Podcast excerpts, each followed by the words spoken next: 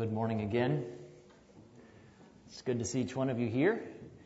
Maybe a bit fewer in number this morning, but my Bible tells me where two or three are gathered together, there the most important person is in our midst. Amen. So we come here and we're thankful for Jesus today.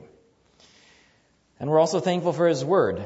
And um, we've been talking a bit about the Word of God together, and we're going to continue just telling a little bit about the history of the, the Bible we hold in our hands this morning.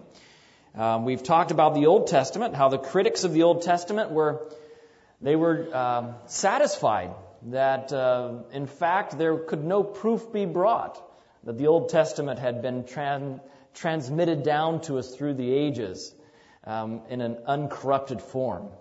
We talked about how a discovery by a little shepherd boy along the, the hills around the Dead Sea um, showed that the Old Testament scrolls um, that we had uh, were actually intact and accurate. We're talking now about the New Testament and how in the middle of the 19th century it was commonly believed that the New Testament had been tampered with with rash hands, that it hadn't been really the work of those authors that bore, that the, the names of the books indicated, that it had been um, modified by those who wanted to consolidate power, etc. So we talked about how a German professor made it his life goal to find more ancient manuscripts than uh, they currently had at the time. This was the early 18 uh, it was actually 1839 when he graduated from the University of Leipzig. And uh, Tischendorf, Konstantin Tischendorf, made it his goal to find uh, more accurate copies of the New Testament. Last week we saw how there were four manuscripts that were available at the time. None of them were really complete, and um, none of them were satisfying to be able to corroborate each other and to be able to confirm the accuracy of the New Testament. So Tischendorf made that trek over to the Sinai Peninsula. You remember he arrived at the St. Catherine's Monastery and he put his letter in that basket they lowered down to him.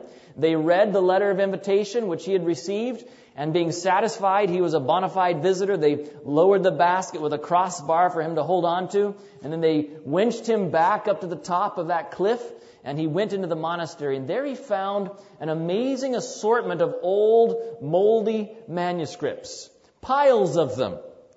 In fact, the librarian, or the monk that was uh, serving as the librarian at the time, he, he told Constantine that just a few months before, there was a big pile of manuscripts they thought really weren't worth anything, and they had burned them. Constantine began searching through these manuscripts. He ended up finding several, about, I think there was about uh, 39, as I remember, 40, somewhere around 40 manuscripts that he took with him back. He was able to take with him back uh, to Germany. And he began uh, studying and comparing these manuscripts. And he thought that he came up with something a little more accurate, perhaps, than the, the Greek uh, manuscripts that they had uh, to that time. And he published his Greek New Testament. But he wasn't satisfied because none of those, those uh, manuscripts were really so ancient to have authority. And he thought somewhere there's got to be older manuscripts that date back before the 9th or 10th century. And so uh, Constantine went back to St. Uh, Catherine's twice. He went back in 1853 and again back in 1859. In the visit of 1859, Tischendorf, Dr. Tischendorf was just about to finish and give up he said, I'll spend three more days here, he wrote to a friend. And after those three days, I'll leave and I'll go home. I'll give up finding that manuscript that I've been looking for. And in those three days, God somehow opened Constantine's mind and he was able to find a old Greek manuscript that contained both the, the Old Testament and the New Testament. The most complete manuscript of the Bible that Tischendorf had seen in his, in his research to this time. And he knew he was on to something. He knew he was onto something. And so as he compared these, uh, the, the indications, he believed this was perhaps the oldest manuscript also. Not just the most complete, but the oldest manuscript he had yet found there at, at St. Catherine's. Now, the monks in St. Catherine's were not quite so congenial as they had been in, eight, in 1844, his first visit to the monastery. And then had, they had let him take the manuscripts and return back to Germany. This time his, his trip had been financed by the Tsar of Russia. And so he convinced these monks that he, they could loan the, the, the manuscripts to the Tsar of Russia. And um, if you're following along in your notes here, the copy of the manuscript which uh, Tischendorf found on this trip in 1859 was, uh, became known as the Codex Sinaiticus. That's the Sinai, S-I-N-A-I, like the mountain of Sinai, with T-I-C-U-S at the end. Codex Sinaiticus. They let Tischendorf take this Codex Sinaiticus as a loan to the Tsar. And uh, somehow um, Tischendorf never really remembered that was part of the arrangement because he presented it as a gift to the Tsar when he got back to, to Russia. And there it stayed in a museum in St. Petersburg. Of course, as the next 80 years would pass by, 70, 75 years or so would pass by, the po- politics in Russia changed considerably from the Tsars, the Bolshevik Re- Revolution, and then the Communist Revolution. And in the early eight, uh, 20th century, the early 20th century, in the 1930s, the Soviets were actually looking to sell this manuscript. Now, the um, curator of the British Museum in, in London found out that this would be for sale. And um, they wanted 200,000 pounds was the original asking price. He offered them 100,000. Now, actually, he offered them 60,000. And they, uh, they eventually came down to 100,000, but he didn't have any money. This was in the middle of the Depression. And uh, there wasn't a lot of money. The government didn't have a lot of money. The, the, uh, the Church of England became interested in helping, but they didn't have much money. Finally, the, the British government said, we will give 50,000 pounds if the general population will raise 50,000 pounds. And literally, they went door to door asking for donations in the, during the Depression. And uh, they raised the 50,000 pounds. The government matched it. And this manuscript, the Codex Sinaiticus, it arrived in London, or arrived at the British Museum in a taxi, escorted by a reporter for the um, Daily Express. No one really realized how, or very few people realized how valuable this in fact was. The Codex Sinaiticus, we now believe, is one of and the most complete of the manuscripts that were copied back in AD 331. Now that goes back quite a ways, doesn't it? The story is something like this.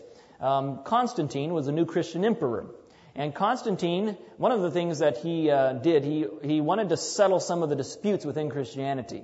And um, one, uh, uh at, uh, at some of these councils which Constantine called, one of the, the subjects of discussion was the canon of Scripture.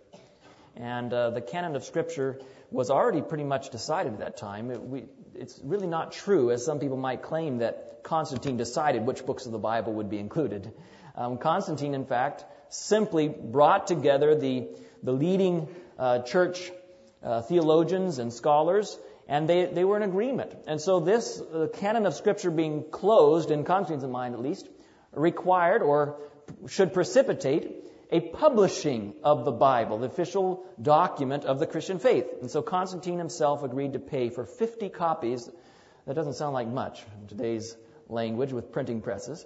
But remember, this would be an entire Old Testament and an entire New Testament written by hand. Every little jot and every little tittle, every little dot in the Hebrew, every little preposition in the Greek, it all had to be done by hand. 50 copies was a lot of work.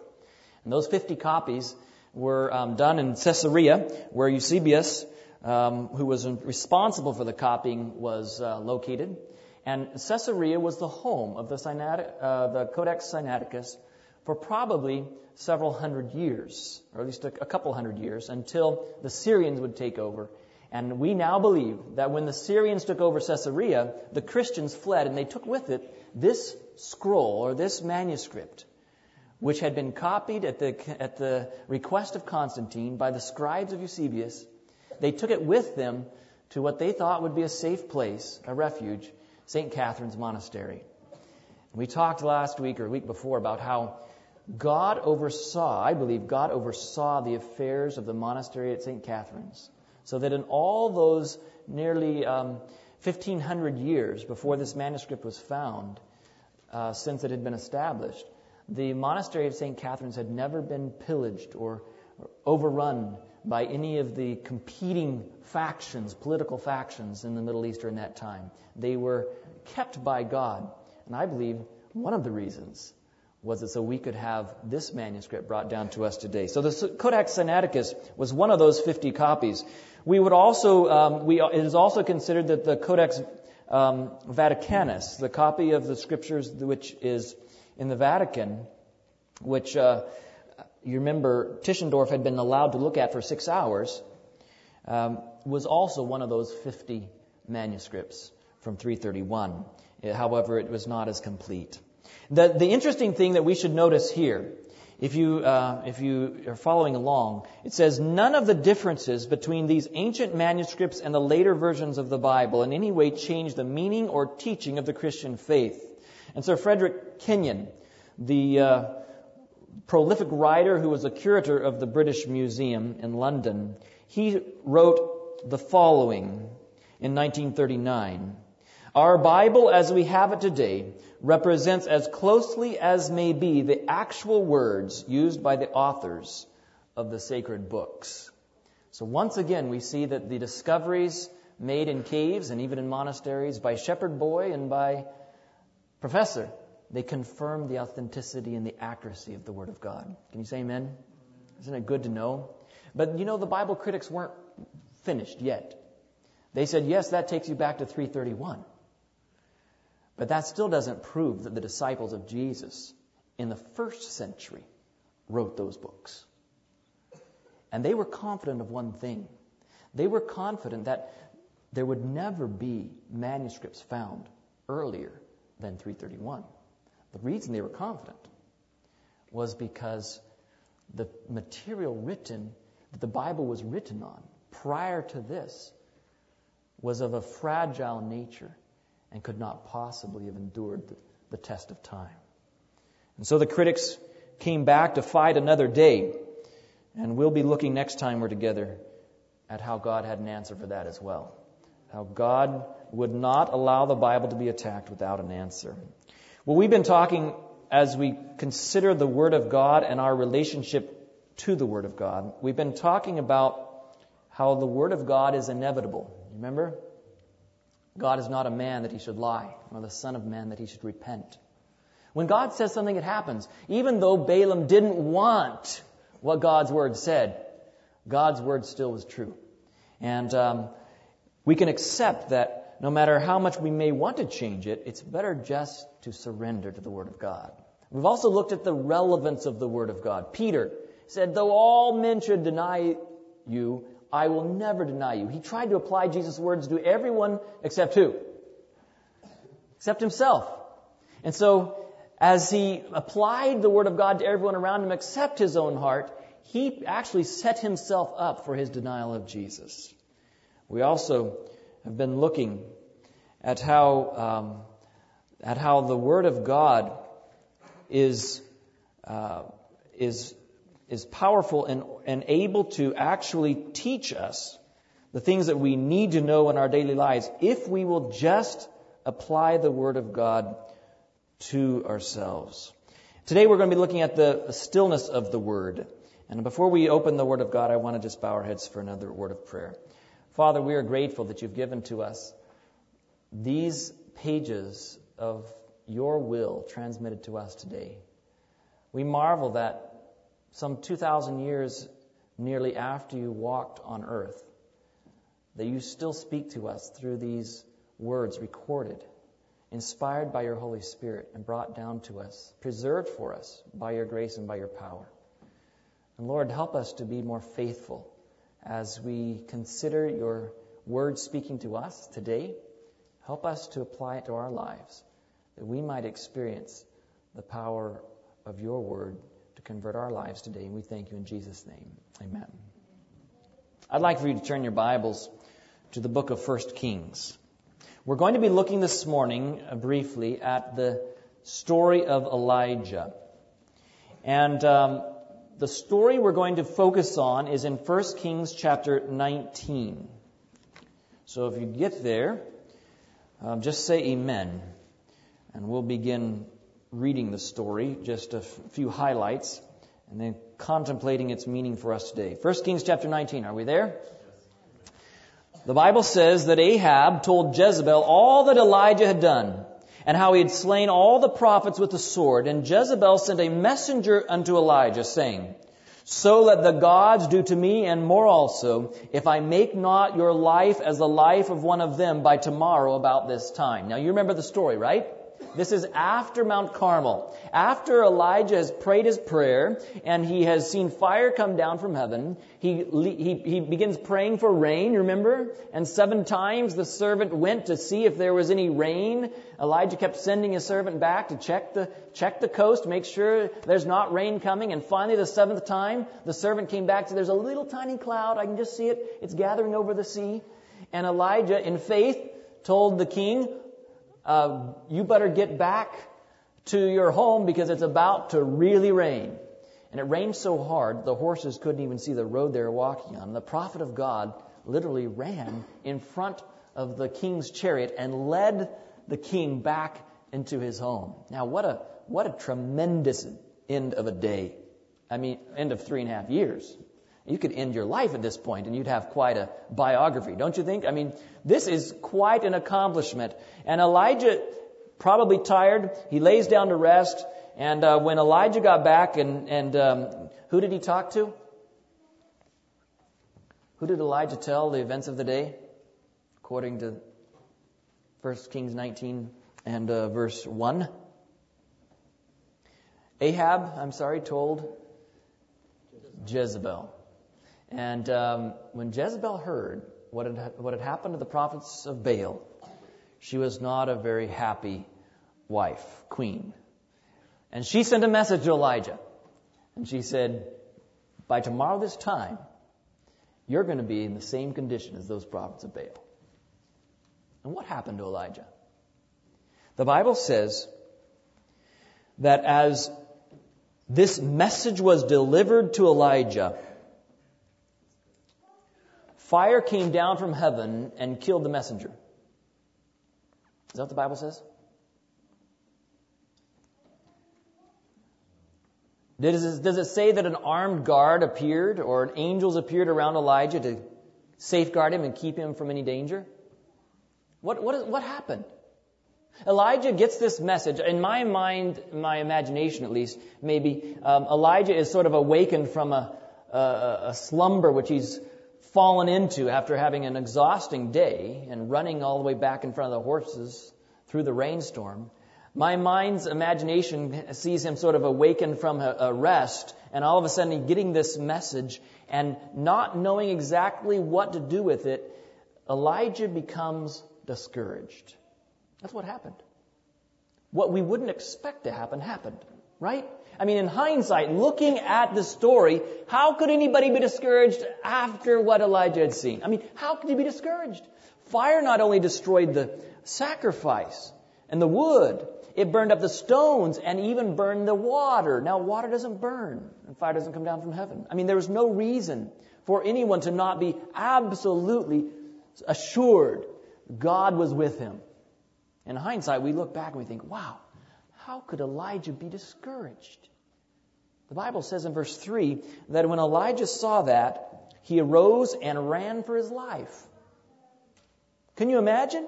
The same Elijah that walked into King Ahab's court and told him, It's not going to rain until my word, because you've forsaken the God of heaven and you're worshiping Baal. That same Elijah is now running from a woman, scared for his life after three and a half years. Now let's just Let's just, we're, we're going to look at a couple of questions here, and I, I put these down for you to have in mind as we go through the story.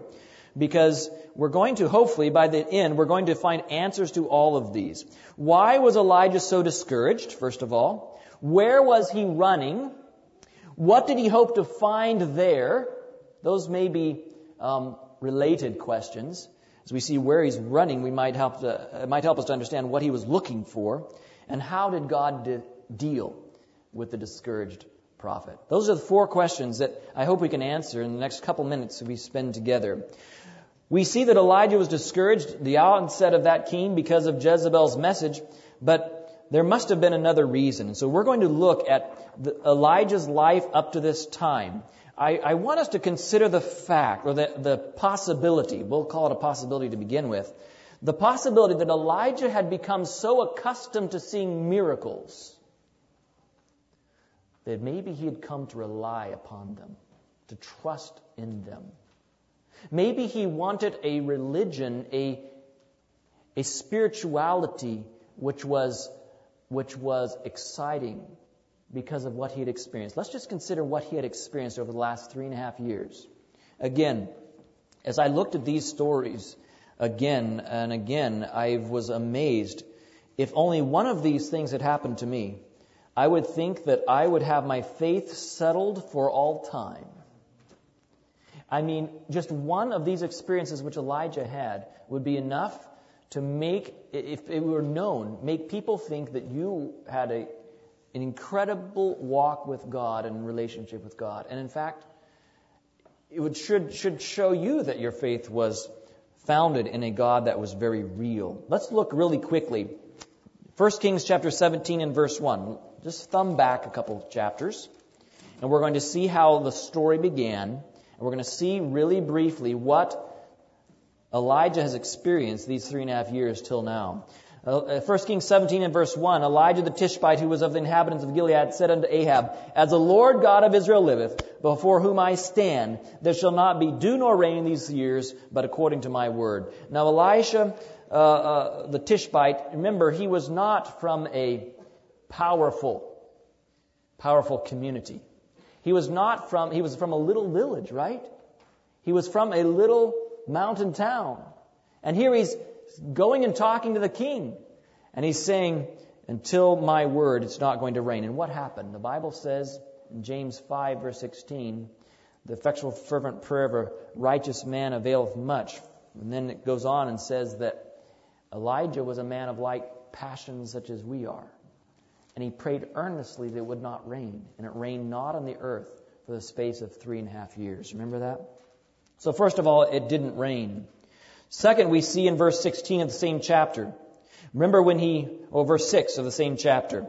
Remember when he fled and went to hide? He couldn't go home. He was there by the brook Kerith.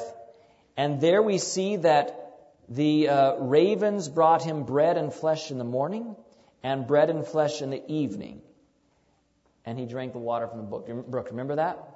So here we find that Elijah is fed miraculously by the birds. Now, birds don't usually do this. Have you ever been to the maybe maybe downtown some city and you see the pigeons?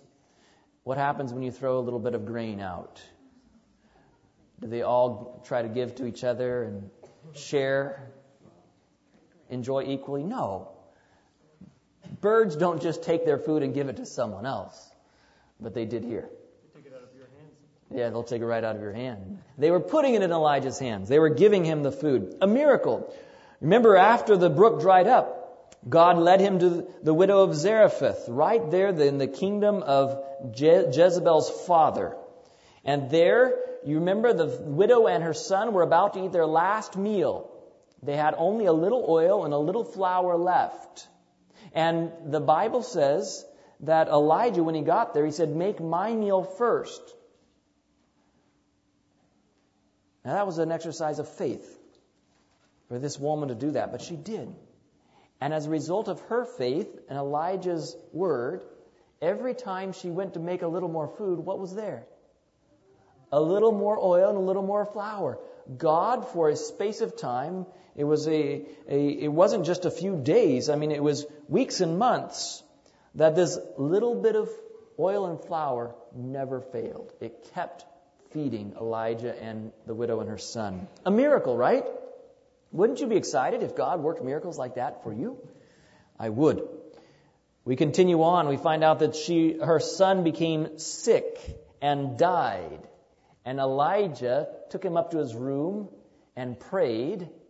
And the Bible says he revived. He raised a boy from the dead. That's a miracle, right? Amazing. And then, of course, we come down to Mount Carmel. He has fire coming down from heaven to destroy the altar and the sacrifice and the water even that's in the trench that's been poured over the sacrifice. And then he prays. Seven times sending that servant, and the seventh time there's a little cloud, and it does rain just like he says it will. I mean, what a life story, right? What a biography. What a, an amazing, I mean, you could almost write a Hebrews 11 just on Elijah. Right? And then we come to chapter 19. And he runs. He runs. Let's look and see where he is running. Pick up the story with me, 1 Kings chapter 19, and we're going to look at verse 4. He's left his, his servant basically on the edge of Judah's property territory, in Beersheba. And he himself has left the promised land. He's left the territories given to the tribes of Israel, and he's headed back across the desert. You can sort of imagine he's heading back towards Egypt. The way the children of Israel have come to the promised land, he's, he's heading back across the desert. The Bible says that he went a day's journey into the wilderness and came and sat down under a juniper tree, and, and he requested for himself that he might, what? Die and said, It is enough. It's enough. Basically, I think in our common vernacular, we would say, I've had it. I've had it. Take my life. I am not better than my fathers. The Bible says, as he lay and slept under the juniper tree, behold, an angel touched him and said unto him, Arise and eat. And he looked, and behold, there was a cake baking on the coals, and a cruse of water at his head. And he ate and drank, and he laid down again. Now, I don't know how long Elijah was sleeping. I think he must have been very tired. Don't you get that picture? This is a man who has had quite, a, quite an experience. He thought after three and a half years of no rain, after it rained, there would be this tremendous revival. And instead, he was met by Jezebel. He runs a day's journey into the wilderness. He hasn't who knows when he ate last? I mean, we don't know, but it could have been several days, right? He's hungry, he's tired, he lays down to rest, and what does God know that he needs? Two things that he needed. Did God just come and start counseling him? Elijah, you know, you really shouldn't be depressed. Is that what God did? No, there's a time for that, right? There's a time for God to reason with him, and he's going to come to that time. But Elijah was not uh, God knew that Elijah needed more than just some good words. There were some physical reasons for Elijah to be feeling the way he was feeling, right? He was depressed because he was exhausted and he hadn't eaten. And so God knew that he needed, needed two things. He needed food and he needed rest. So the Bible says that God would provide both for him. He wakes him up out of his sleep and he says, look, rise and eat. And notice what he said. I, I like the way the angel said it. Um, well, it's the second time he comes back. And he says to, the, uh, to Elijah, Arise and eat because the journey is too great for thee. It's too great for you. You need some divine help along the way. Elijah ate. He went back to sleep. The angel comes back, wakes him up again, feeds him. Wouldn't you like to know what exactly it was that the angel was feeding him? Maybe a recipe or something? Um, I assume angels are good cooks. Elijah seems to have done pretty well by this food because the Bible says, I'm not, it's not my words, right? But the Bible says in verse 8 that he arose and ate and drank and went in the strength of that meat or that food 40 days and 40 nights unto Horeb, the Mount of God. Now that's a long ways. That must have been some really good food. Some really good food, angel food. 40 days and 40 nights. Elijah's. he- where is he headed? Mount what? Horeb. Mount Horeb. Now, if you have a little Bible atlas or a Bible dictionary, you can pull it down and you can see what where Mount Horeb is. Mount Horeb is very interesting. Mount Horeb is the twin peak of Mount Sinai. We've come on a big loop back almost to St. Catherine's, right? Here, he's all the way gone from Palestine, all the way from the tribe of Judah, the territory of Judah. He's crossed all the way across the desert to what we would call the Sinai Peninsula, at least according to the common view of where Mount Sinai is. And Mount Horeb is just right there next to Mount Sinai. Now, what happened at Mount Sinai? You remember? At Mount Sinai, there was a tremendous personal revelation of God to a human being. The only one recorded of this type in Scripture, right? We can read about it in Exodus 33 and Exodus 34, where Moses is on top of Mount Sinai and he's pleading with God and he says, I beseech you, I'm begging you, show me your glory. I want to see your presence. Moses and God were good friends, right? And Moses says, just manifest yourself in a real tangible way to me. I want to see you, not just hear your voice. I want to see you. And Moses is asking for this, right? And, and God gave Moses instruction. He was to hide himself in a crack in the rock. And his glory would pass by and he would see something of the character and the glory, the magnificence of God. Remember that story? And so that's what happened to Moses. Moses on top of Mount Sinai saw what human beings have not otherwise been privileged to see. Would you agree with me? Mount Sinai was a sacred spot in the Jewish mind. Mount Sinai was where the Ten Commandment law had been given to the people. You remember, God had told the people, clean your tents, wash your clothes, make the whole camp ready. I'm going to meet with you. And the Bible says that the, the presence of God came down and covered the mountain like a cloud. This was an amazing experience. The people of Israel were standing by their tents.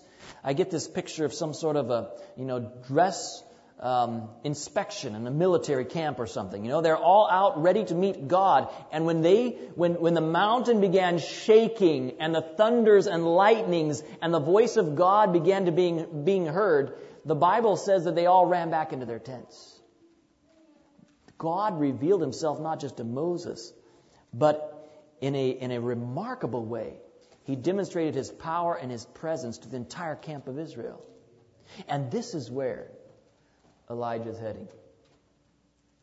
Why? Why would he run to Mount Horeb? Could it be that Elijah, after living for three and a half years on daily miracles, because that's what he had, right? Ravens coming every day, oil and, and flour not failing every day. Miracles, miracles, miracles, miracles. Every day he was getting more and more miracles. Could it be that he became desensitized to God's working in his life? And he felt that he still needed something more of the presence and the power of God. Could that be?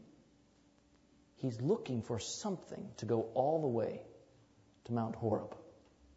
There's a lot of other places he could have gone. He's not running from God, evidently. He's running to God. He's looking for something in his spiritual experience he doesn't have. He's looking for something that will satisfy. After three and a half years, of miracles. The Bible says that he came to verse 9, he came to a cave and stayed there. And behold, the word of the Lord came to him, and he said unto him, Elijah, what are you doing here? And you notice Elijah's answer. Elijah's still trying to maybe convince God that he's all right and he's being persecuted and maybe he's not being appreciated as he should. He says in verse 10, I have been jealous, very jealous for the Lord God of hosts. For the children of Israel have forsaken your covenant, thrown down your altars, and slain your prophets with the sword, and I, even I only, am left, and they seek my life to take it away. Verse 11 God says to Elijah, Go forth and stand upon the mountain before the Lord. Now, just imagine yourself being out in the middle of these this desert mountain scene by yourself. Not another soul around. And you're standing out there in the entrance of your cave where you've taken up residence. And something tremendous happens. The Bible says, Behold, the Lord passed by, and a great and strong wind rent or tore the mountains and broke in pieces the rocks before the Lord. Can you imagine that kind of a wind? Have you ever seen that kind of a wind? I mean, we're not talking about a hurricane force wind. The hurricane force wind will, you know, tear roofs off buildings and, and uproot palm trees. But I don't think even a hurricane will split rocks and pull them off the mountainsides. This is wind.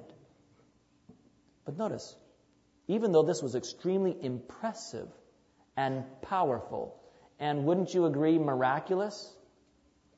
The Bible says the Lord was not in the wind. It says, but after the wind, an earthquake.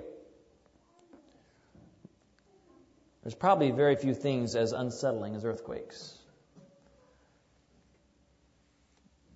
I was born, like Pastor Mark, in Southern California. And as an adult, when I went back to work in Southern California, I remember my first earthquake that I uh, experienced. You know, there's things you just trust in life, and the ground is one of them. And when it starts moving, um, it seems as though there's nothing left to rest your hopes or your trust upon. And here there's a mighty earthquake. Can you imagine being in mountains up on a cliff in a cave with an earthquake going on? Impressive. The Bible says the Lord was not in the earthquake. After the earthquake, the Bible says in verse 12, a fire. God is using some of the most powerful forces of nature to try to speak to Elijah's heart. You want the dramatic? You want a demonstration of my power? I'll give it to you. A fire. The Bible says the Lord was not in the fire. And we know that during this wind, earthquake, and fire, Elijah had not stayed out in the mouth of the cave because we find the Bible saying again that Elijah went out in verse 13. He went out and stood at the entering of the cave a second time. So during this event, these, these events, Elijah runs back into the cave for, for shelter. And the Bible says after the fire, there was a still small what? Still small voice. And in that still small voice, Elijah finally recognized the presence of God. He recognized the presence of God.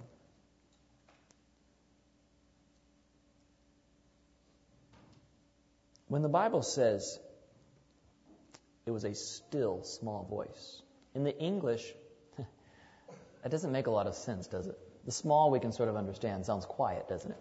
But what's a still voice?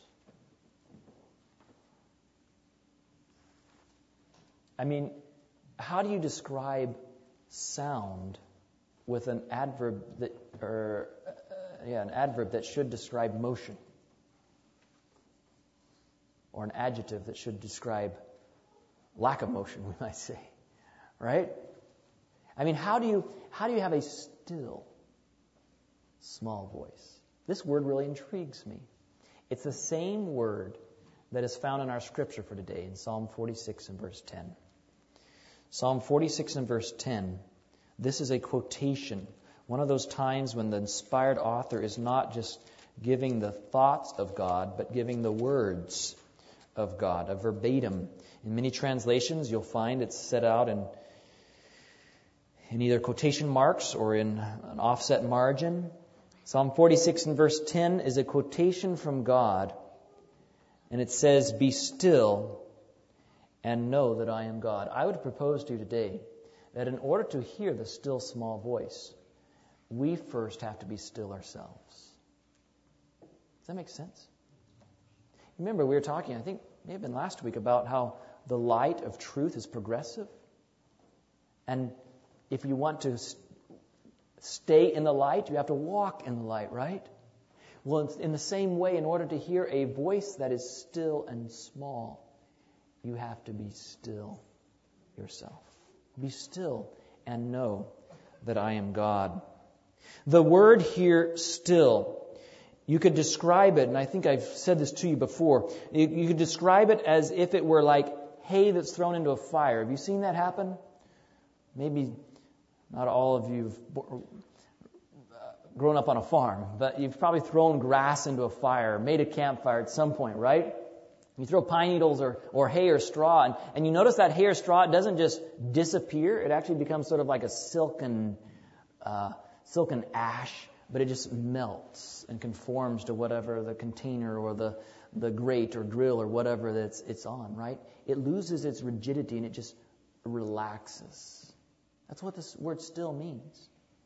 In fact, the translation for uh, Psalms 46:10 and some other translations I have here in your handout, the NASB, the New American Standard Bible, says, "Cease striving and know that I am God."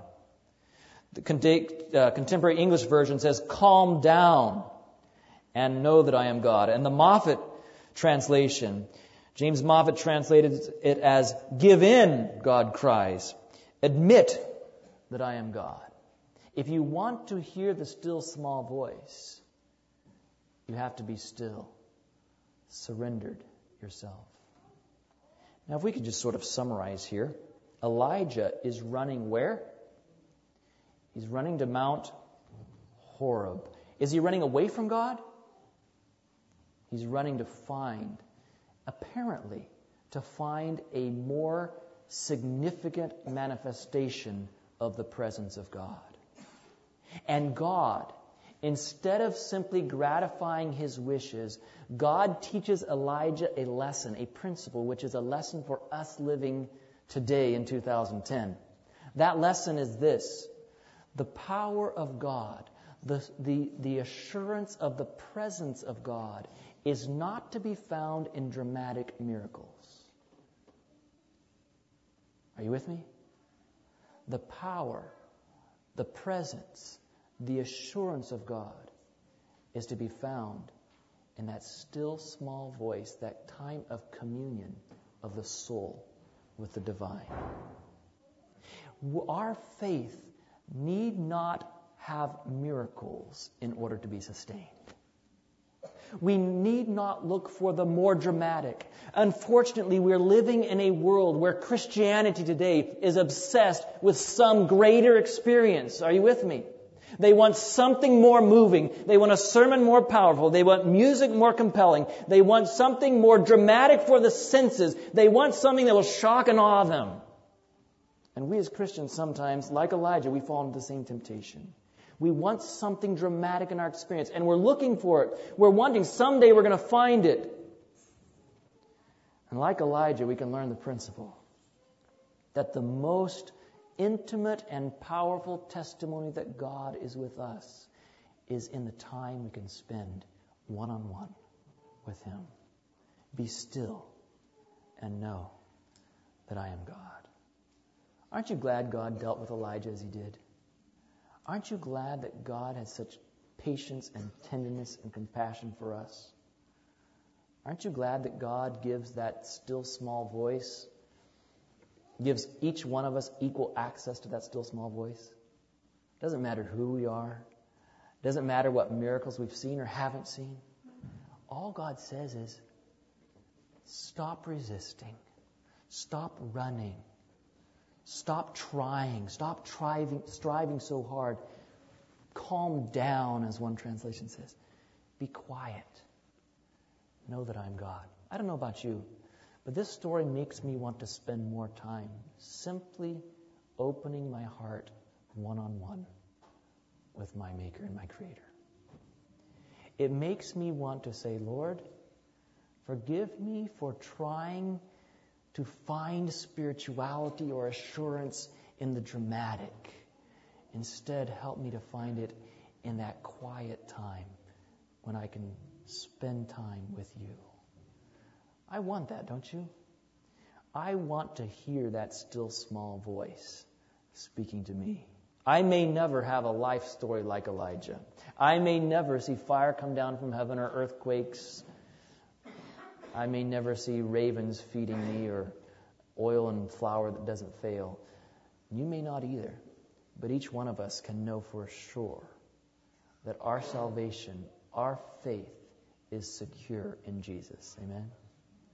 Spend that quiet time with Him this week. Is that your desire? Let's pray. Father in heaven, we are grateful for stories like this discouraged Elijah. When you tried to plant his feet on something more sure than simple experience of miracles. Lord, we thank you that in our times of discouragement, in our times of weakness, you are still seeking to do the same for us. You understand. You don't chastise your servants for becoming discouraged. You simply want us, after we've been fed and rested, you want us to learn lessons of quietude, of peacefulness, of stopping our attempts at spirituality and allowing you and a relationship one on one with you to give us the assurance of our faith. Today, Father, I just want to pray that you would set our feet on that solid foundation of your word.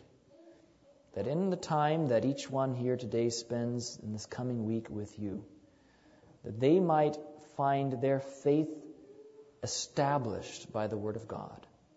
That they might find their Christian experience endorsed by you, not because of the miraculous or the dramatic, but because of the quietness they feel in their heart as they hear your voice speaking to them. That's my desire, Lord, for them and for me. And I ask this in Jesus' name. Amen.